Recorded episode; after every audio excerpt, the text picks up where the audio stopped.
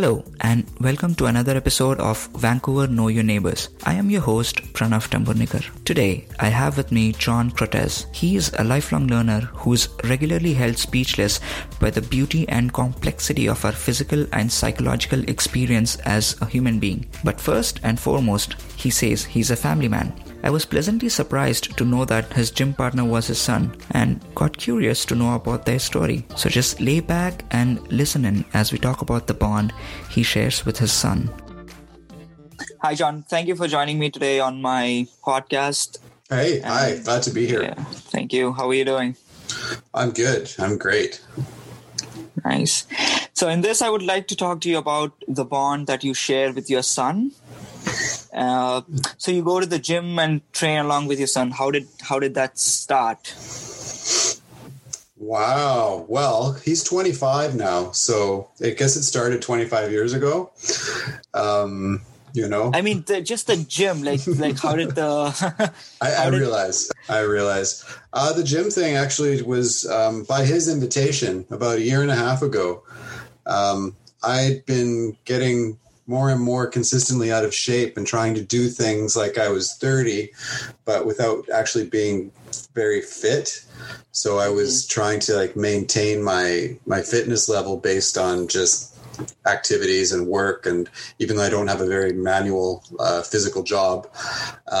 So anyway, over through some injuries and whatnot over the years, when he asked me, because he wanted to get into weightlifting, specifically powerlifting for him, I was like, okay, I'll give it a try. And now I'm hooked. So, and now we partner 3 days a week, and I go a couple extra days that he's not there. And I think I'm even more addicted than he is. So, wow, that's great. So What does this time with him mean to you? Well, considering he just moved out of home about, let's see now, I guess it was May or June. This year. This year, correct. Yeah. He now lives with his wife, who's an American who just immigrated. But so he moved out with her in June. And so for me, what it means is a continuation of our relationship. I've always, having children, my experience is you're always looking for things that are interesting to both of you, something that can connect you above and beyond the fact that you're, parent and child or father and son or whatever.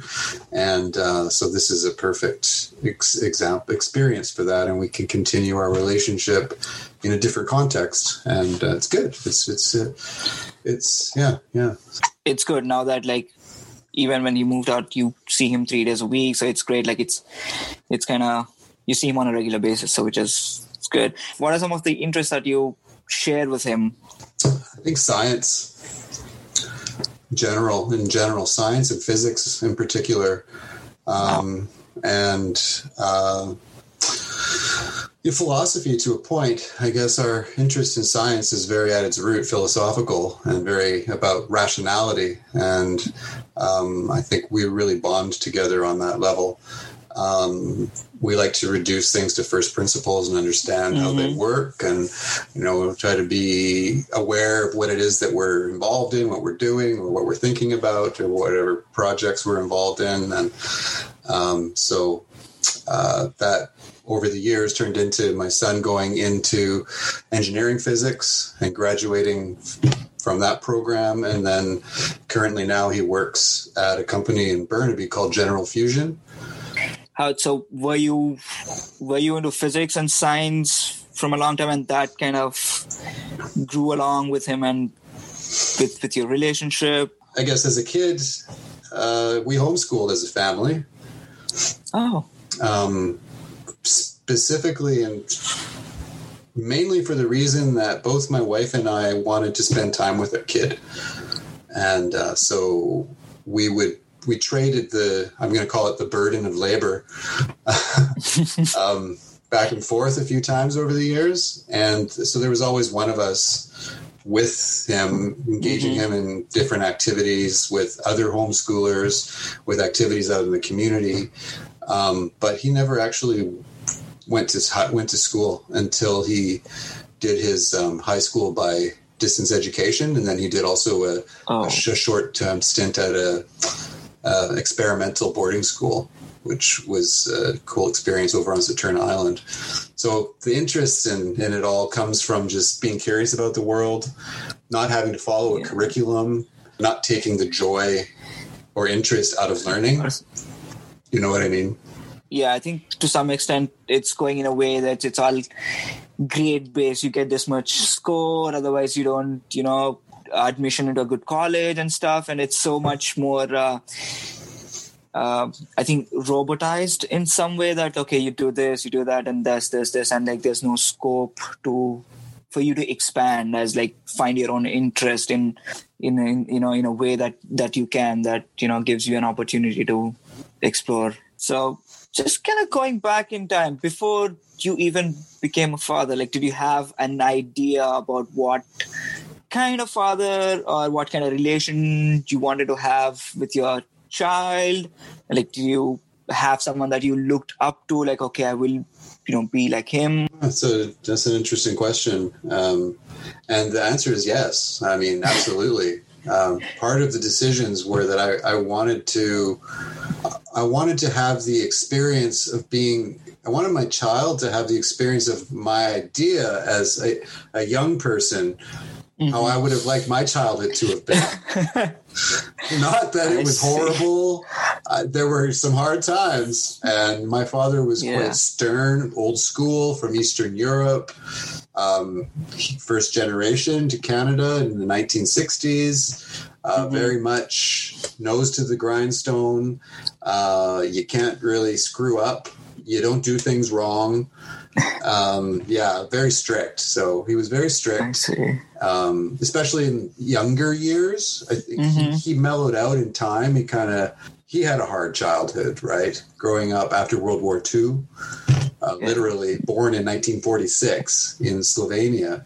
In a village that had been occupied by the Italians and the Germans. And there was a lot of, let's just say, suffering and difficulty. And so people coming out of that didn't have a lot. There was a lot of stress. There was a lot of alcoholism, et cetera. Yeah. And so, my dad struggled with that, but managed to keep that in line. But he still had he brought an old world attitude with him.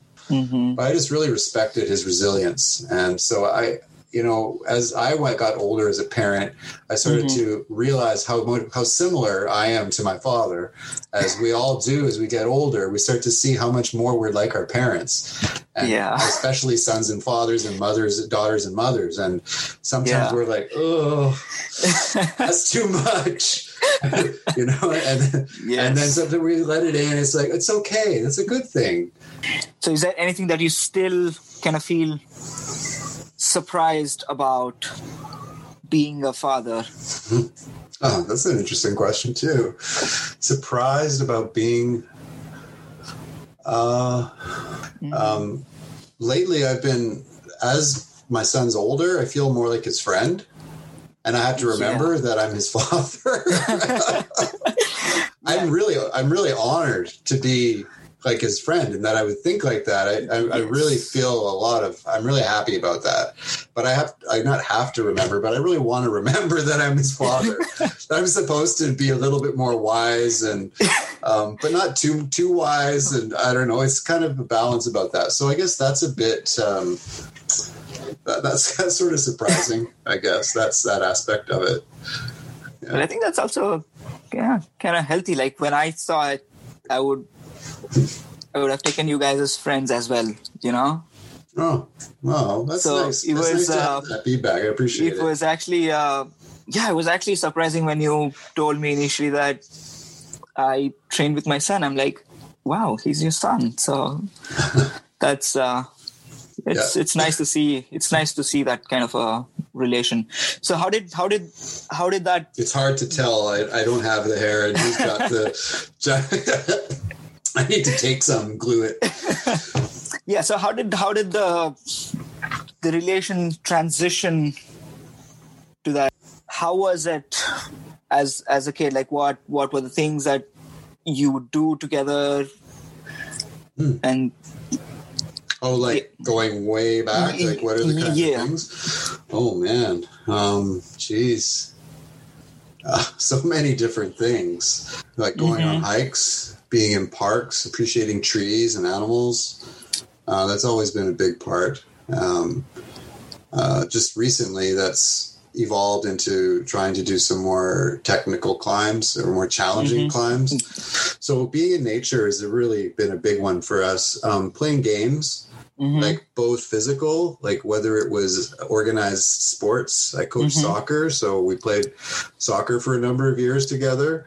That was a big aspect, but then always just doing different. Used to be balls. Like we always, if there was a ball, we'd play with it. Like we'd go to someone's house, there's a ball, we'd just grab it and it'd be like, we'd start, doing funny stuff with it, kicking it, bouncing it, trying to, and then, a running joke in the family was my wife always, being scared that something was going to break and it always got really close and we never actually broke anything. Like, lucky anything serious. I think one time maybe we knocked over thankfully a dead plant or something, but so I mean those sorts of things. Conversations, that was a big part actually, talking kind of like I liken it to when you see the young bucks like with the horns fighting each other for fun.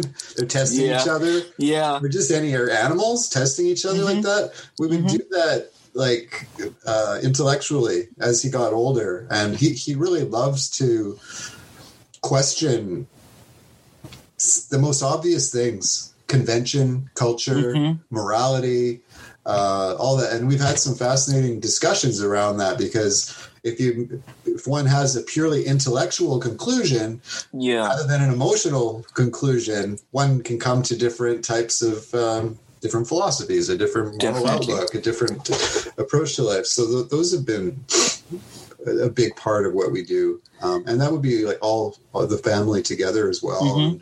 Like the conversations that you said you've had, that was like the irrespective of what kind, but then like having conversations is important. And now with the technology and everyone having their own small screens in their hands, not extensively, but I've noticed like parents, there's no right or wrong, it's a lot of things, but like parents just handing over the screens to the kids from like the very beginning that they get so used to. There's no time where they have there's no scope for being bored, When you're bored, like you create something or like anything, like just having to do nothing. Like there's always something constantly happening, like with the screen. There's always like fill up the space. Yeah, and that also creates a void in a relationship, irrespective of what or who the relationship is with. There's no conversations. There's always screens in front of you.